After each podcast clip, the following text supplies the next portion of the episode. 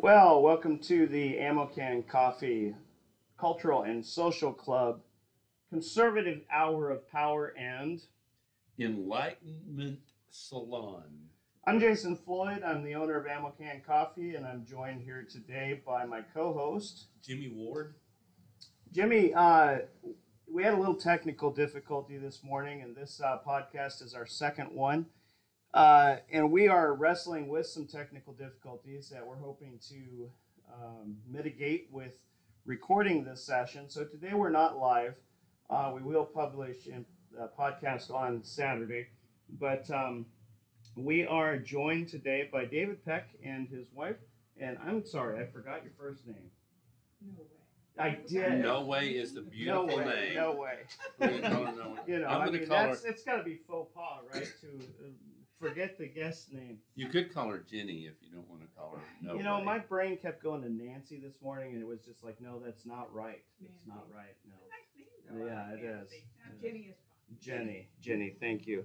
I apologize for that. So, um, we also have Elizabeth in the studio today, and the studio is uh, a big fancy place. We're actually out in the dining area of Ammo Can Coffee. So. Thank you.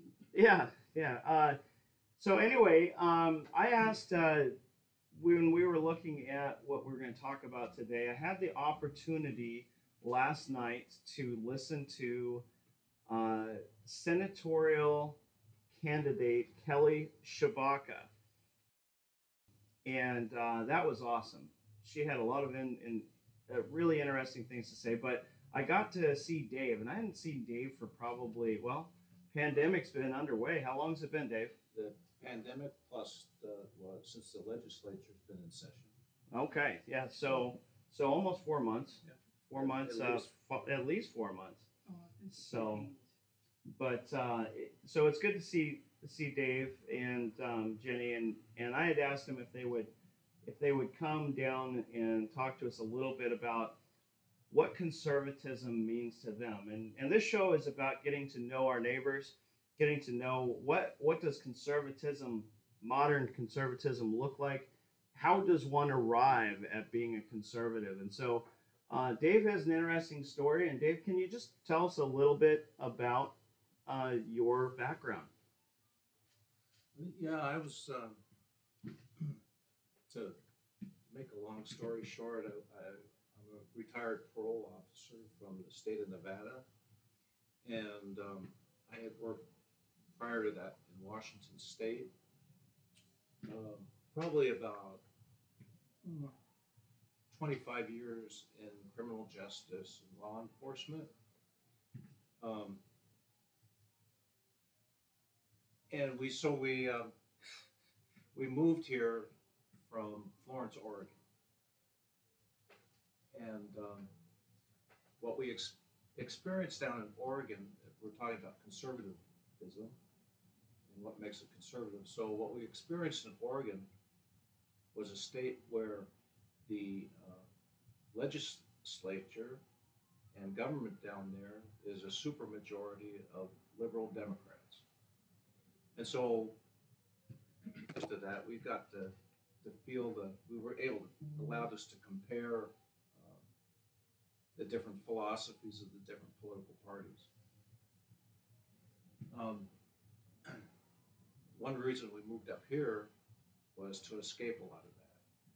I mean, you're always going to have different opinions wherever you live, but when it becomes so one-sided, it's, a, it's it's not a good thing. And so we've been working to uh, try to help Alaska avoid that scenario if we can. Was just a small part. We have a voice? Yeah, we felt like we had no voice. And you spoke with your, uh, I would compare to talking to our senators in Oregon to trying to talk to Kelly Tshibaka, who's running for the U.S. Senate here. And the, there is no comparison. I try to talk to, uh, it was Jeff Merkley and uh, Ron Wyden and Peter DeFazio were the legislators down there. And even the state legislators, there was no, uh, you didn't have conversations. It was, you talked to aides, you talked to, but, um, here, we, we found that, uh, you can actually have an influence and talk to people and, uh, participate in what's going on and feel like you're participating. So that's some of the things that we, experienced, and then also, I would like to also say that for 40, 50 years, until about, I guess, twenty fourteen, I was a registered Democrat. Bum, Yeah. bum. All the oxygen just left the room. Okay, breathe, breathe, breathe. Cardiac, cardiac. oh, Jenny was never a registered. I was a Republican from the moment I could vote. Yeah. I never veered off that course. I, I I, remember my family, I didn't talk politics for years. We never talked politics. Wow. It was off limits. We canceled each other out every election. so you you guys actually were using cancel culture before it was in vogue, right, before it was cool. Cancel each before other. it was cool. Okay. But- But going back to that, I have a question. So you, for all that length of time, you were a registered Democrat. Um, what's the reason? Well, at I would say it started in college, Mhm. um, and But where were you in college? Here? in California. Berkeley? And No, no. Not Berkeley. Humboldt County, Well- which is almost like Berkeley. uh, a community college on the, in the East Bay area down by San Francisco, starting out. And then, uh, the University of California at Fresno. And then, uh, Humboldt State. That's now the Humboldt, it's a university now, but the Tyler State College. Right. And I participated in a lot of, uh, was into the, the rock and roll, that, I mean, the whole, hippie. yeah, the whole, yeah, you wanna call it a hippie, hippie. genre. Counterculture. Yeah.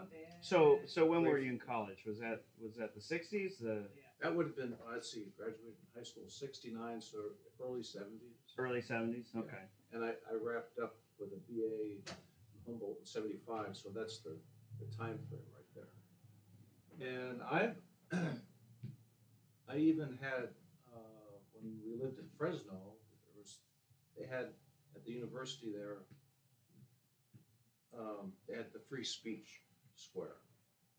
And there was that time, the Vietnam things going on. Um, it was all, all that was in high gear. And I even had, at one point, we had people from the Socialist Workers Party. I've never mentioned this to you, so this is, this is news to you. Oh man. We even had people from the Socialist Workers Party staying at our uh, apartment that we had. I had several roommates down. So I got ingrained in, in this stuff, and they, the Socialist Workers Party actually, when I really had a chance to meet with those guys and gals, it scared me because they were, uh, the, what was wrong with everything in this country was, uh, could be explained away because of the strife between the, the, the class warfare and the workers and, and that whole thing. And the capitalism was the main thing that was, that was the evil, and if you get rid of that, then everything else goes away and gets better, and you're in a, a utopia. Did they wear rose tinted glasses? Right. Wow. Right. So, to make a long story short, that was just, just, just a short experience, uh, but it was, um, I learned a lot from it. But, so I have voted for Obama twice. Uh, Unbelievable as that. It's okay, Jimmie. Step back from the edge. My ten-year-old, my He's- he's ten-year-old at- daughter cried. So so so for those those in the in the studio audience, Jimmy is now wiping the uh, the tears from his eyes. But I just think you canceled him out, right? Now, it- but there is a story of Okay. why he switched, so you should, Yeah, you yeah, know, yeah. what got to him was the Benghazi, Ben- Benghazi. Benghazi. Benghazi. That got The to him. four that we gave up and the other rendering when we didn't protect our people there. Well, yes, it's essentially, that was one of the things. Um, And Hillary. And, and I just couldn't stand some of the stuff that was coming out of the, the Clinton campaign. But there was also an, an event that I totally unexpected that influenced me, which was, um, Ukraine. yeah, it was kind of an oddball experience. I was, when I was a little kid, I used to li- uh, listen to shortwave radio, and you'd hear stuff from all over the world. That really, that medium no longer exists. So, when that the the uh, Russia over Crimea, and all those incidents started to occur, and the Ukraine became unsettled, I just started browsing on Facebook, some of the people that were involved in that. And it turned out I had, uh, just by chance, I fell upon a guy, his name is, I'm, I'm gonna butcher his name, but it's Serhiy Teleshenko. He's an archaeologist in, in uh, Ukraine. And at night, because of the time differences, two o'clock in the morning, he was uh, on there and he was showing, he'd take pictures out of his window of people, you know, on the streets in uniform that weren't supposed to be there. Right. And um, one night, the um, he had a, a live cam on his Facebook feed, and uh, basically what was going on is an army, an army uh, state of Ukraine army facility was being attacked by little green men that, that they were referring to back then, or the rebels, or whoever they were. And he was, as that was going on, you could you could see there was no sound, but you could see ambulances and you could see military vehicles going on. And he goes on Facebook. He said, "Where where is our military? Where where's our help?" And a lot of people in Ukraine at the time felt that we, back when uh, when Ukraine was forced to give up its nuclear, agreed to give up its nuclear weapons, there was an agreement that they would have sovereignty. And the signatories of this Budapest mem- memorandum, which is, I'm getting in the weeds here, but they, we all agreed, the US, Russia, England, a couple others, that, that their sovereignty would be respected. Now we have one of the signatories breaking that. And at the time, there was a lot of, well, you guys, us, and others, but because we live here, to, me, it was us. Um, you guys are not respecting, you made a commitment, and here we need your help. Right. And this guy at night, I was listening to him, and I wanted to say, I wish I could, I had this, I wanted to come help, Mm-hmm. right? I wanted to do something. Sure. But then I realized I'm, that we're, you know, what, fifteen thousand miles away, I don't have any idea how far it is. Um, and then I heard, with that going on, and then I heard Obama, President Obama and others saying, Ukraine, we've got your back, you know, we stand behind Ukraine, and hear all this stuff that, that we've got your back. Well, in reality, he wouldn't send any defensive weapons there when they needed it. He, they weren't, it was all lip service. Right. So when, um, these people were faced with this dilemma and this based an attack on them, we were not there. He made it, Obama made it sound like we were there, that we had them, that we were supporting them, but in reality, we were not. And at that point, I said, because through this communication with this guy in Ukraine and a few other people, I went, I, I just can't condone this. I'm not sure what the solution would have been, but this is just BS. Mm-hmm. And so that, For those of tho- those of you in Ninilchik, that means Bolshevik. BS Bolshevik. so, uh, That's pretty good. I like that. Yeah. Yeah, let me use that. and then you add, uh, what was going on with the Hillary, all the other things that were going on, and all the, uh, the anti, uh, Second Amendment actions, and all the, all this stuff, I just, I can, I can't do it anymore, I'm out of the liberal Democratic Party, and so I changed over to Republican. He went into the, um, Florence Republican Club, right off, he went into the Florence, uh, Oregon Republican Club, and right off the bat, he said, I apologize for two years of voting, two terms of voting for Obama. He was just like, uh, every time he talked about, I'm, I apologize for voting for Obama, I'm so sorry, and I'm Republican, you know. So it was just, it's really interesting seeing how he just switched, and switched quick. He But it was just, uh, I was very proud of him. We can now talk politics. Well, the, the, the term that comes to my mind, and I always goof this up, I always, I don't know if I have mild dyslexia or what, but I always switch this around, and that's the end justifies the means. I always get it the other way around. The means justifies the end, and that, that's, that's, that's wrong. But um, That's But- way wrong. that's way wrong. So, um, but you know, as as I listen to you talk about what happened in uh, Crimea and with the Ukrainians, you know, around that time we had a Ukrainian exchange student living with us, and and it was a very uh, difficult time for her, and so we got to talk about that. But uh, so while you were talking, I looked up the definition because I like we like to talk about words on this show. And part of the show is to increase all of our knowledge about how we can use words to better communicate uh, our ideas and our thoughts. And so Webster's online dictionary says uh, definition of the ends justifies the means is used to say that a desired result is so good or important that any method, even a morally bad one, may be used to achieve it. And then they give an example in in uh, text where they say they believe that the end justifies the means and will do anything to get their candidate elected.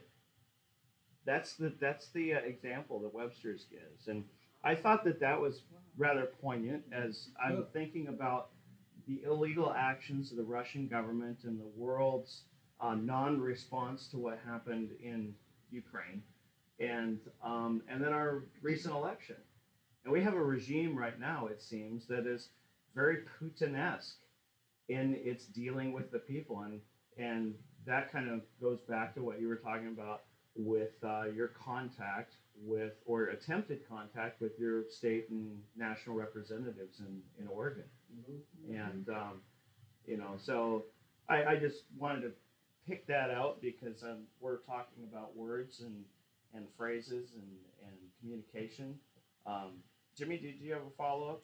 I, a couple of things. One is Dave said that um, you'd reached the tipping point. So the old phrase of the, the straw that broke the camel's back. And historically, uh, if one were to take words like liberal, liberal versus conservative, uh, Democrat versus Republican, there was a day that um, both parties had some common commonality to them, uh, though they want their view of approaching them from different ways as a solution. And the commonalities were things like America is a great place for uh, a place of opportunity. I wrote up on our board over here equality versus equity. Today, attached to critical race theory, it sounds like a word that would bring us together when we say there should be equity. And a lot of the, as we're watching people go before Senate confirmation, uh, that word equity pops up a lot. Uh, we're seeing more in the last several weeks of local par- parents, uh, kind of individually now, coming up and uh, some, a few educators bucking against critical race theory and uh, the, some of the language that is used. So there, there are things that are meant to divide. There was historically a time, so I ask you about being uh, a Democrat. Where I grew up in Oklahoma, the county was, um, the, the Democrats were the dominant party. being a Republican, was very much in the minority. But the county also primarily voted conservative. So candidates would come in and they may be called a Democrat, but what, if we looked at the person today and their, their view, very conservative. Second Amendment rights, individual rights, the worth of the individual. If you're gonna get money, you should work. We shouldn't, uh, churches should take care of, their mission is to help people who are going through hard times. It's not the government's role. Uh, that was fifty years ago, sixty years ago. We've moved to, to the point now where um, people who were raised in that culture, our psychological attachment to uh, our history, our traditions. Uh, I remember asking my dad one time um, when I got old enough to start recognizing the difference in parties. Are you Democrat or Republican? And kind of angrily, he said, "I'm American. I'm American." There's a lot of that- just frightened me when I was 19, 11 years old because of the passion with which he said it. He was a World War II veteran and older. So the, if we if we discuss here, why would people linger in in a system where they with it doesn't comport, it doesn't align with their beliefs, their values. There's a cognitive dissonance of letting go, of making a change. But we're seeing where people have reached a point of going, no more. They feel voiceless. They feel unheard. They're, we see it in the, the media now. Um, the regime's leader, we can say it that way, some call him President Biden, uh, had a meeting where he um, uh, said basically America's back, we're respected again. And it's a twisting of the word respect. If that means you've now rejoined the club and people saying you're following their rules, uh, it didn't take much looking at the G7 con- conglomerate of, of people of how he was blending in. Well, he followed all of them in. He he trailed because and with his head down, he didn't bow, but his head was down, and I think probably it was he was watching where his feet would fall, so he knew which way he was going or something. I'm not sure. But on the deeper level, this sense of asking ourselves what are our values, um, and one can have be very liberal minded in that um, the larger good there is a commonality. But when things like the socialist workers' parties or the BLM group that come in and say, you got to do this, you can say, well, I'm not racist. Well, that's not good enough. You have to be anti racist. Or you have to say this, the little phrases. We saw in Nazism, the, the ritual of raising a hand and saying, hi, Hitler, or Heil, depending on whether you're, how German you are. Um, so you know, there, there are a lot of issues where I think even um, here in Alaska, the part of the, the technique is to divide people and isolate people. And part of this forum opportunity is for people to have a voice. Uh, right now, we're sitting at Ammo Can. We call it a studio, uh, and we are sitting around a microphone. Um, people could walk through the door right now, and and I think unless you lock the door, No, it's no. The, the door is open, and yeah. So this is this is in the cafe setting. So uh, very much like uh, the Age of Enlightenment and the um, time in which uh, sort of the peasantry looked around and said, you know, we don't like being ruled by masters. Um, they Right. started talking amongst themselves in cafes, public houses, and salons, and uh, you know this this period of, of innovation and thought and the advancement of philosophy and civil rights and you know everything that basically kick-started modern democracy you know um, really was rebirthed there during that age of enlightenment so that's kind of what we're doing here with the club is that we are meant to be open to uh, re- well-reasoned discussion and when i Right. say that it's it's to say you know we all need to probably step back and take a breath when we feel the need to rant on facebook and say what part of my brain is being triggered right now right? am I engaging the frontal lobe, my my center of reason, or am I in some more primitive place that uh, makes me want to get in a fist fight or run away? Um, and I think you know that's one of the one of the problems with social media is yes, it's very convenient. It's a great way to network, but beyond that, it uh, serves to further fracture and separate us. And you know, was talking with somebody yesterday about um, you know the context of the club and saying, you know, what is a thumbs up anyway? Even the thumbs up has been perverted by uh, by our this this present culture. You know, thumbs up used to mean way to go, at a boy. Now it now it's a uh, In some countries, that's not a good thing. yeah, yeah, yeah. So, but in this country, you know, thumbs up uh, uh, used to mean uh, you know, way to go, Joe, and now it's like, I'm your friend, but don't challenge me on Facebook. Don't challenge my thoughts, my positions. And Facebook allows people to stand behind fences and and sort of launch their diatribes and then duck back out. Uh, uh, It's like Tim Allen and, and Home Improvement, that neighbor you never see the face. You know, it's like the faceless book. Yes, there's a photo there, but really, how well do we know each other? And that's that's why we're we're all meeting here today, and that's why the studio is open. And um, really, I encourage anyone who has uh, come to a political sort of epiphany in recent years and uh, is really seriously rethinking their positions or or uh, tearing apart their their long held beliefs and reevaluating them to come and engage in this forum. We want to hear from you. And there are others out there. Um, it's about this time last year, it's in Fred Meyer, and this woman, she was just really animated. She said, she goes, um, I'm from Anchorage, and I'm sorry, I'm a Democrat, but that's crazy up there. And I said, well, welcome to the Kenai. It's more normal down here. Um, but there are so many others, and getting back to the definitions, you know, this is the first I've heard about the thumbs up. So I see the thumbs up and I'm thinking it's a good thing. So maybe it's not a good thing. Um, but our, our definitions don't match. You know, we talked about conservatism last week and what does it really mean? And so even a liberal can think of a conservative thing, but it's not the same as conservative that we're talking about. And um, yeah, our definitions have got to be, we've got to get on board. It doesn't have to, we can have unity without uniformity. We don't all have to agree.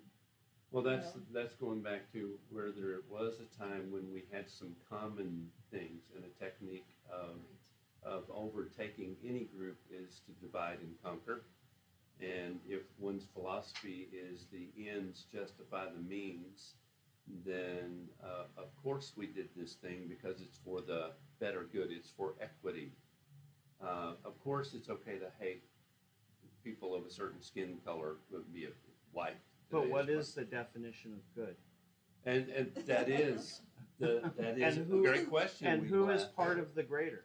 and who who is they that get to decide this thing? We see glimpses of it now. If you watch the talking heads in the media, um, the young lady just this last week who came out on her local Fox station who was being called for what has become very ordinary now. We're now we're going to Jason down in ammo can. Tell us what's going on at the ammo can. And Jason said, "Okay, but before I do that, let me tell you the truth."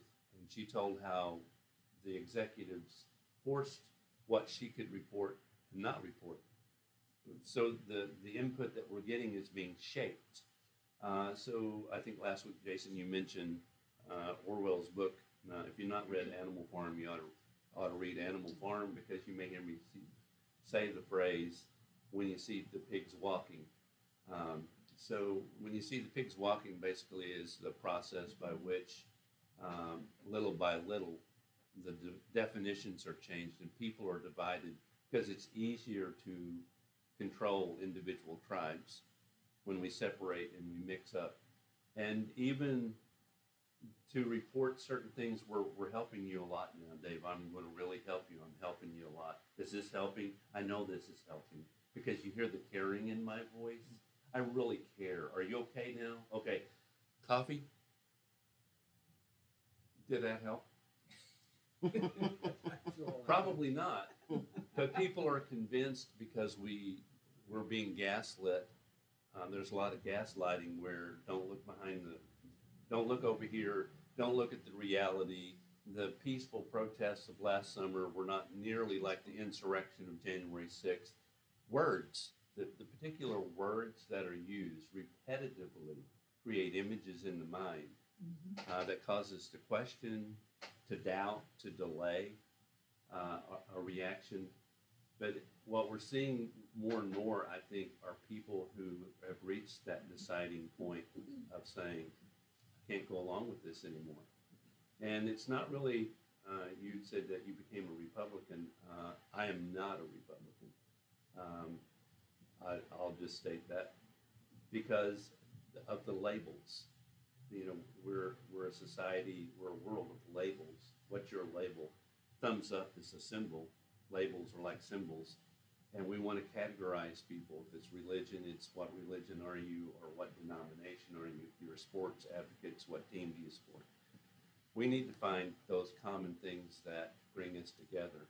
This is a great place to live, and people have certain rights and value. And your equal right to mine is to have a voice and to say, as Jason said earlier, when it's done reasonably and we're using the part of the brain that's not throwing bricks. Uh, we used to have decorum like that in our polit- politics. But it's okay if the bricks show up on a pallet completely wrapped with no invoice and no owner. Yeah, I would drive up here and I would say, "Is Jason going to be adding on? Look at that pallet of bricks. Wonder what that's for." Yeah. As long as we're not throwing bricks. I, I, you know, you used the term uh, earlier. You said gaslighting. So, uh, again, words. No, I have- didn't. I didn't use that term. And here we go. Now we're gonna now we're gonna delve into why he said no, he didn't use that term. So Webster says uh, the definition of gaslight is to attempt to make someone believe that he or she is going insane, going insane, You are going insane. insane, You are going insane. as by subjecting that person to a series of experiences that have no rational explanation. So the example they give was Stacy was being gaslighted by someone leaving Jack's watch in the house and then making it disappear and calling her on the phone using Jack's voice.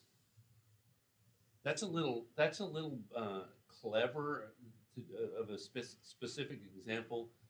Uh, I think a more succinct uh, definition of gaslighting is seeking to convince, consciously or unconsciously, another person that their reality is a delusion. That So- can also be called conditioning or it could be conditioning. brainwashing. It, it could be called denying. So a wife says, um, "Did you take out the garbage, or did you move my phone?" And he said, "I didn't touch your phone." Could be that simple, or it could be uh, people having a discussion and said, "You just told me the other day that you wanted me to move the chicken coop." I never said that. I didn't say that. You've never seen that in your counseling, Oh, you? well, not in the last 24 hours. Uh, okay, maybe last night. Uh, it it happens.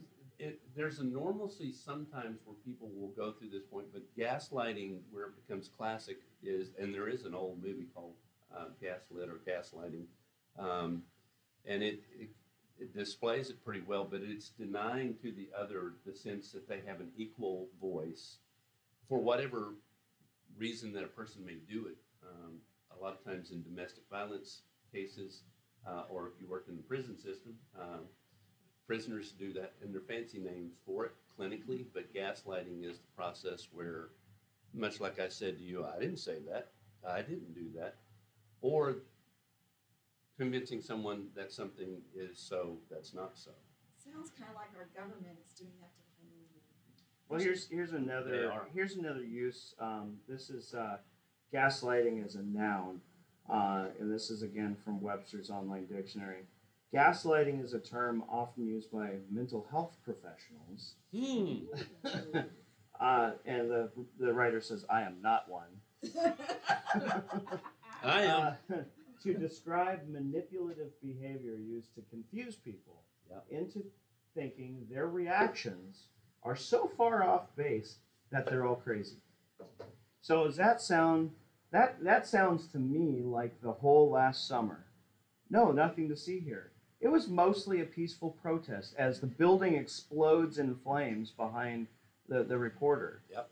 And and your eyes see destruction and chaos, people being beat to death by bike locks and and you know and chased down the street and and humiliated and having urine and things thrown on them and and they're saying nothing to see here. And if you think that there's nothing to see here, you're a racist Yeah. because that was all around the BLM, George Floyd.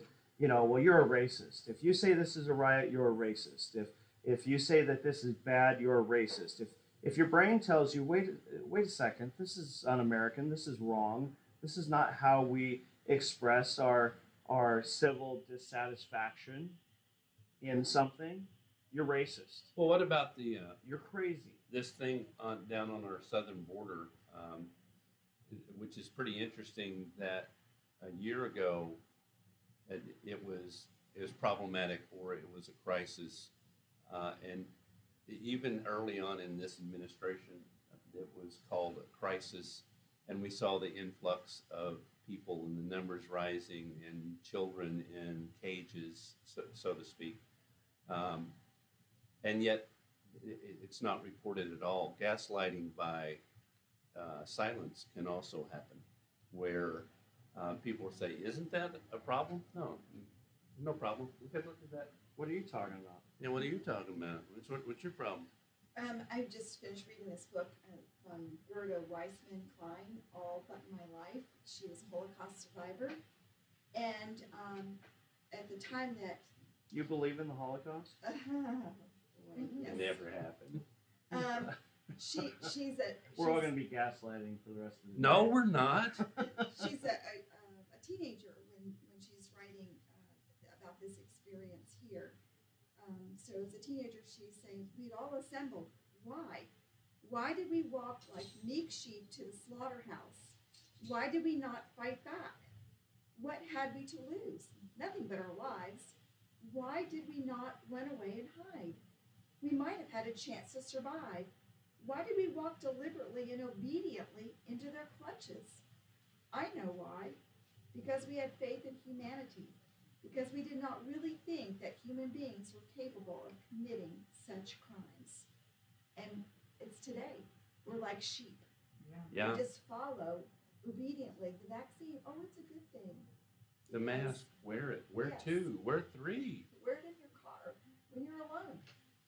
I Yeah. saw a. And, and I'll repeat this again for anybody who is wanting to vaccinate. You know, that's your choice. Yeah, absolutely. And and if you are have a comorbidity or you find yourself on the wrong side of the statistics for uh, getting sick, you know, y- you and your doctor, that that's your territory. There should not be a bureaucrat telling you what to do and what not to do. Right. It's a highly personal decision. And the last time I looked, we still have a constitution that allows us freedom and liberty. But like the Holocaust survivor, that freedom and liberty must be exercised.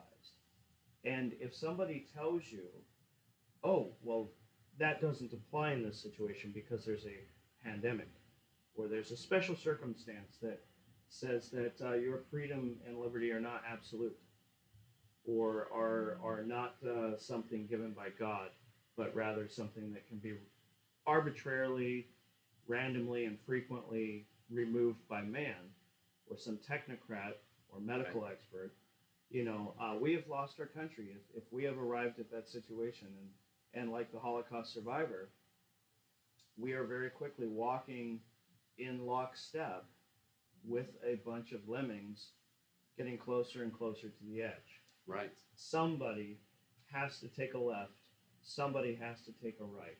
Don't the ends justify the means? Well, fortunately, the one thing that the left has not taken from us is the title of the right.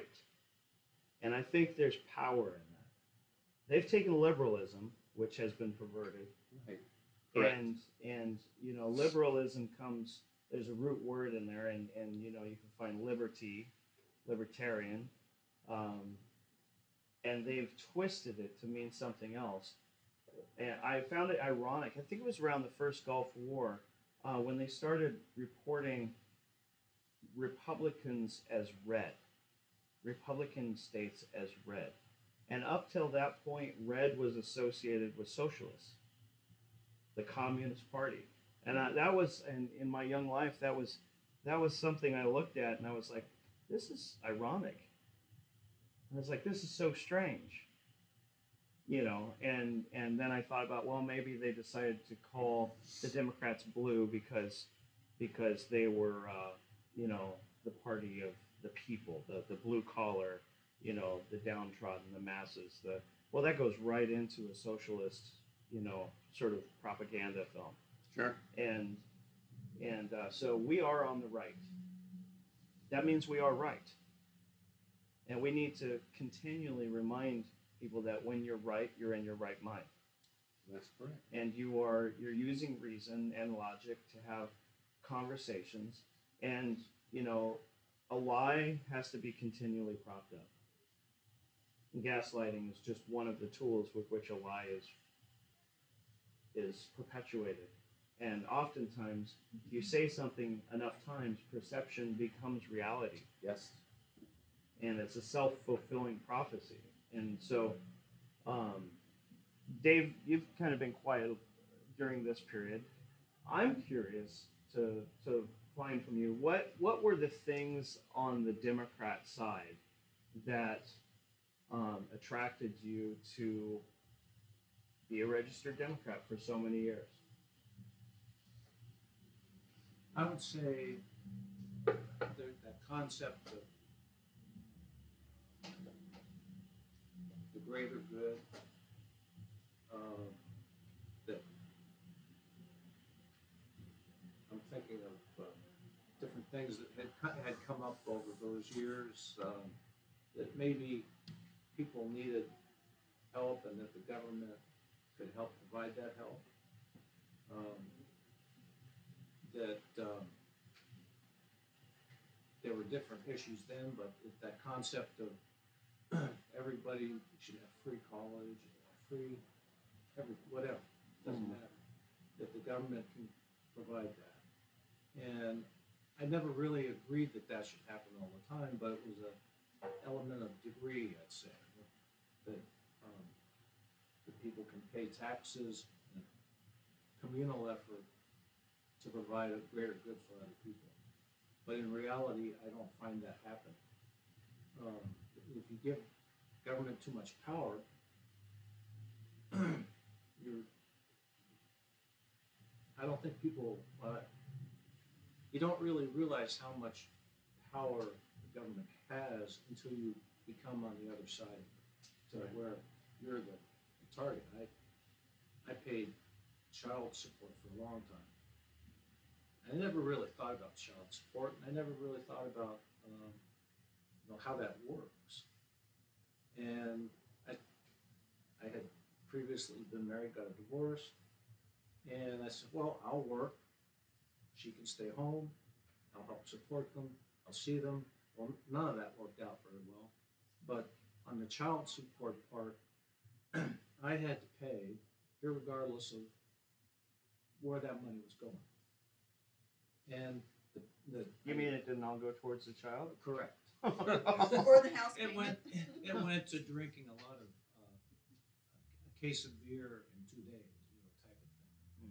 And a lot of other stuff we won't go into here, but, um, so I would call the child support people up, the workers, the state workers, and say, do you, you know, these things are happening. And That's not our respon our responsibility is to collect that child support no matter what. And, um, what I found was that the government was there for that, to collect that money no matter what, but it wasn't there for the other side of the coin. Right. Where I needed help to, so that the scales became unbalanced, what I, my worries and cares didn't matter. And that was, that's just another, uh, nail in the coffin of my Democratic registration as time went on, but, um, I would say that it, freedom is you have the, the, the biggest thing is freedom and liberty. The people have natural rights to freedom and liberty. If you allow the thing that is attractive to liberalism is eventually it's going to be the complete opposite of freedom and liberty. It's just the way it works. I don't know why it's that way, but it, it's, it's what happened with the Bolsheviks in Russia. Abuses or went too far on either side. So, um, I, what I would say to people is to read some of the uh, old things, uh, Solzhenitsyn, um, read up on uh, Marxism, and after a while, you begin to understand that this is an illusion. Right. It's an illusion. It's just The not real. Crane fields of Cambodia or something Uh, like the. Cambodia, the, the whole thing there. Venezuela. And um, so I'll, I'll take the, the Second Amendment, firearms. That is a, is a real clear, since we're at ammo camp. what uh, does that have to do with it? I know, I know, ammo, but the, We're, we're rearming the masses one well-made drink at a time, there you go, there, which also is, you could say, one WMD at a time. right. Well-made drink. Well-made Well drink, made, yeah. well made drink. That is very good coffee. It is very good coffee, and now we'll be back to the show. but the the, uh, the I, I can see where people might say, "Well, we just get rid of all the guns, and then all this thing with the guns will be taken care of." It's the you know, but that's not reality. People are going to be angry, hostile. There's going to be problems. Um, no matter if there's guns or if there aren't guns, and there's going to be guns because that's just the way that it is. Um, so, but the concept for me I can, I don't generally carry a firearm. In other places we've lived, I've known that if I want to carry a firearm, I have to go through A, B, C, D. In Oregon, I had to drive, what was it, 75 miles to Eugene, make an appointment at the sheriff's office, put in an application, and then you wait for some period of time, and you pay them whatever it was, it's gone up, I'm sure. Then you take a class, pay for the class, do all these steps. Here in Alaska, there's a breath of, we, we, uh, Tia Winger mentioned it in a Facebook post one time, standing up by the, she had a picture on, um, Facebook, standing by the pipeline up north, and it said, I'm up here in, uh, in, in in Alaska, smelling the fresh air of freedom. And that's what it is. It's at any time, if I want to, if I should decide that I want to carry a firearm, I can do it. Hmm. I don't have to, as long as I'm, you know, Not a legally, felon. yeah, as long as I'm legally not prohibited from carrying a firearm, I can go today. I'm I'm worried about something, whatever it might be. I'm going to go for a walk in the woods. I can carry a firearm. I don't have to mother may I anyone. It's not like that in other places. So, and that that's freedom, right there. And I, I get more freedom even if I don't carry a gun, just knowing that I can Sure. it's a weight off your. It's hard to describe really, but it's freedom isn't necessarily something you can hold in your hand it's a sense Yeah. Well, you, you mentioned a term that I remember from my political science, you know, days, um, and that was uh, natural right. Right. Or natural law. And uh, Webster's again says the legal definition of natural right is a right considered to be conferred by natural law. And it cites James, Ma- James Madison, one of our founding fathers, and says distinguished natural rights such as life and liberty from rights that are part of the compact between citizen and government. So he distinguished the difference, that there's a difference between life and liberty, and all the other stuff that comes from the compact between the citizen and government.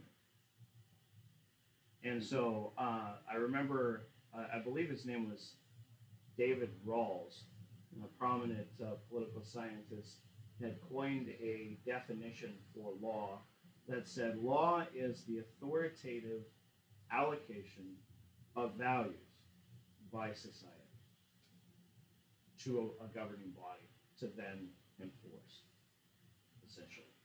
And so the authoritative allocation is the authoritative allocation of values by society suggests that beyond the natural law, there are these other things we set up as important and we want reinforced. But natural law itself is something given by God or that occurs naturally and is not some construct of man. And, it, it, and as such, it supersedes anything that man can say they want to justify as, as right or moral or immoral or it just is. It's a state of being. So an And that- unborn baby would have that natural. Oh, stop! And that's- You're always you're always trying to start a fight.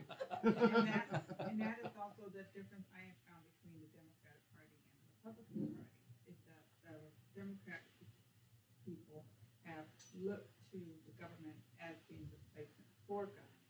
However, the Republicans, for the most part, Republicans or conservative Christians, they know that the government is not God. We'll never be able to replace God. God is not government. But people that are in power often enjoy that power. So like I think there was saying, I don't know who said absolute power corrupts absolutely. Mhm.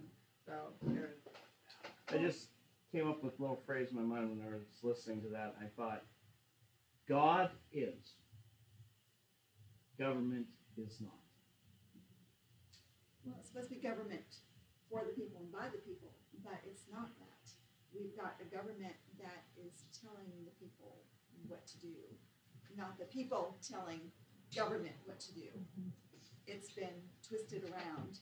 And back to the definition of freedom, we say the definition of freedom means one thing, and our government is saying the definition of freedom for us is something else. Right. Well, I want to thank you guys for your time today. Uh, we are nearing the end of our hour, and uh, you've been listening to the Ammo Can Coffee Social and Cultural Club Hour of Power and Enlightenment Salon. And I need to remind folks that on Saturday, and this the, this session is pre-recorded, so it is actually Friday. But every Saturday at 12:30, we have a, a follow-up discussion uh, of the Enlightenment Salon, and uh, Loretta Eaton is the host of that. And so we would just invite you to come in. Come in during our podcast, uh, regularly recorded at 11 to noon on Saturday, and participate as a member of the studio audience. Or uh, let us know if you'd like to come on the show and express your opinions and talk about your journey into conservatism. Also, a reminder that uh, uh, we have some upcoming events. We have the School of Government scheduled. Uh, I'm going to ask my scheduler real quick. Michelle, when is the School of Government? June 28th is the next School of Government. That is a Monday night at 7 p.m. And uh, the guest is Representative Ron Gillham from District 30. He will be talking about his time in Juneau as a freshman in his first session. And specifically, I believe he'll be talking on the Education Committee, to which he was uh, a member this last session. Uh, that is uh, a topic that's on everybody's minds. Um, I can't remember who said it. Maybe somebody here does. But uh, all you need is one generation, and you can change a society. And I think it was a very unwholesome person who said that. Unsavory person. Unsavory person who started the Holocaust, um, who said that. And it's ironic that in our society today that we are struggling with our educational institutions who are fighting for the thoughts and hearts and souls of our children. And so uh, thank you for tuning in to the Hour of Power and Enlightenment Salon. Jimmie, do you have any final words? Uh, There are a lot of interesting things that are happening in the news. We see even here in Alaska now, the legislature, I guess, still working on a budget. Um, things like uh, what is conservative? How does conservatism apply to a budget? Um, listening to some discussion this week. So as you're living your life, we all live our life each day, and you bump up against things that uh, cause you to scratch your head or wonder. Um, question or get you impassioned about something, uh, drop us a note uh, or, or, or drop by and share your thoughts or your questions because we're all in this thing together That's for right. success. And you can reach out on Facebook, although uh, Facebook has um, been shadow banning us for quite some time now. Um, we can never get more than 1,525 members. So we have over 7,000 people we've served in the last uh, several years. And um, for some reason, we just can't pass that threshold. So we would encourage you to challenge that, uh, that theory. Go on, like us on Facebook, and uh, then shoot us an email at sarge at ammocancoffee.ninja. So that's Sarge, S A R G E, at ammocancoffee, all one word, dot ninja. And uh, we'd love to hear your feedback, your thoughts, your comments, and uh, potentially have you on the show. Have a great uh, Saturday, everybody, and we'll catch you same time next week. Thank you. We're waving Bye bye. thumbs up. Dramatic music close.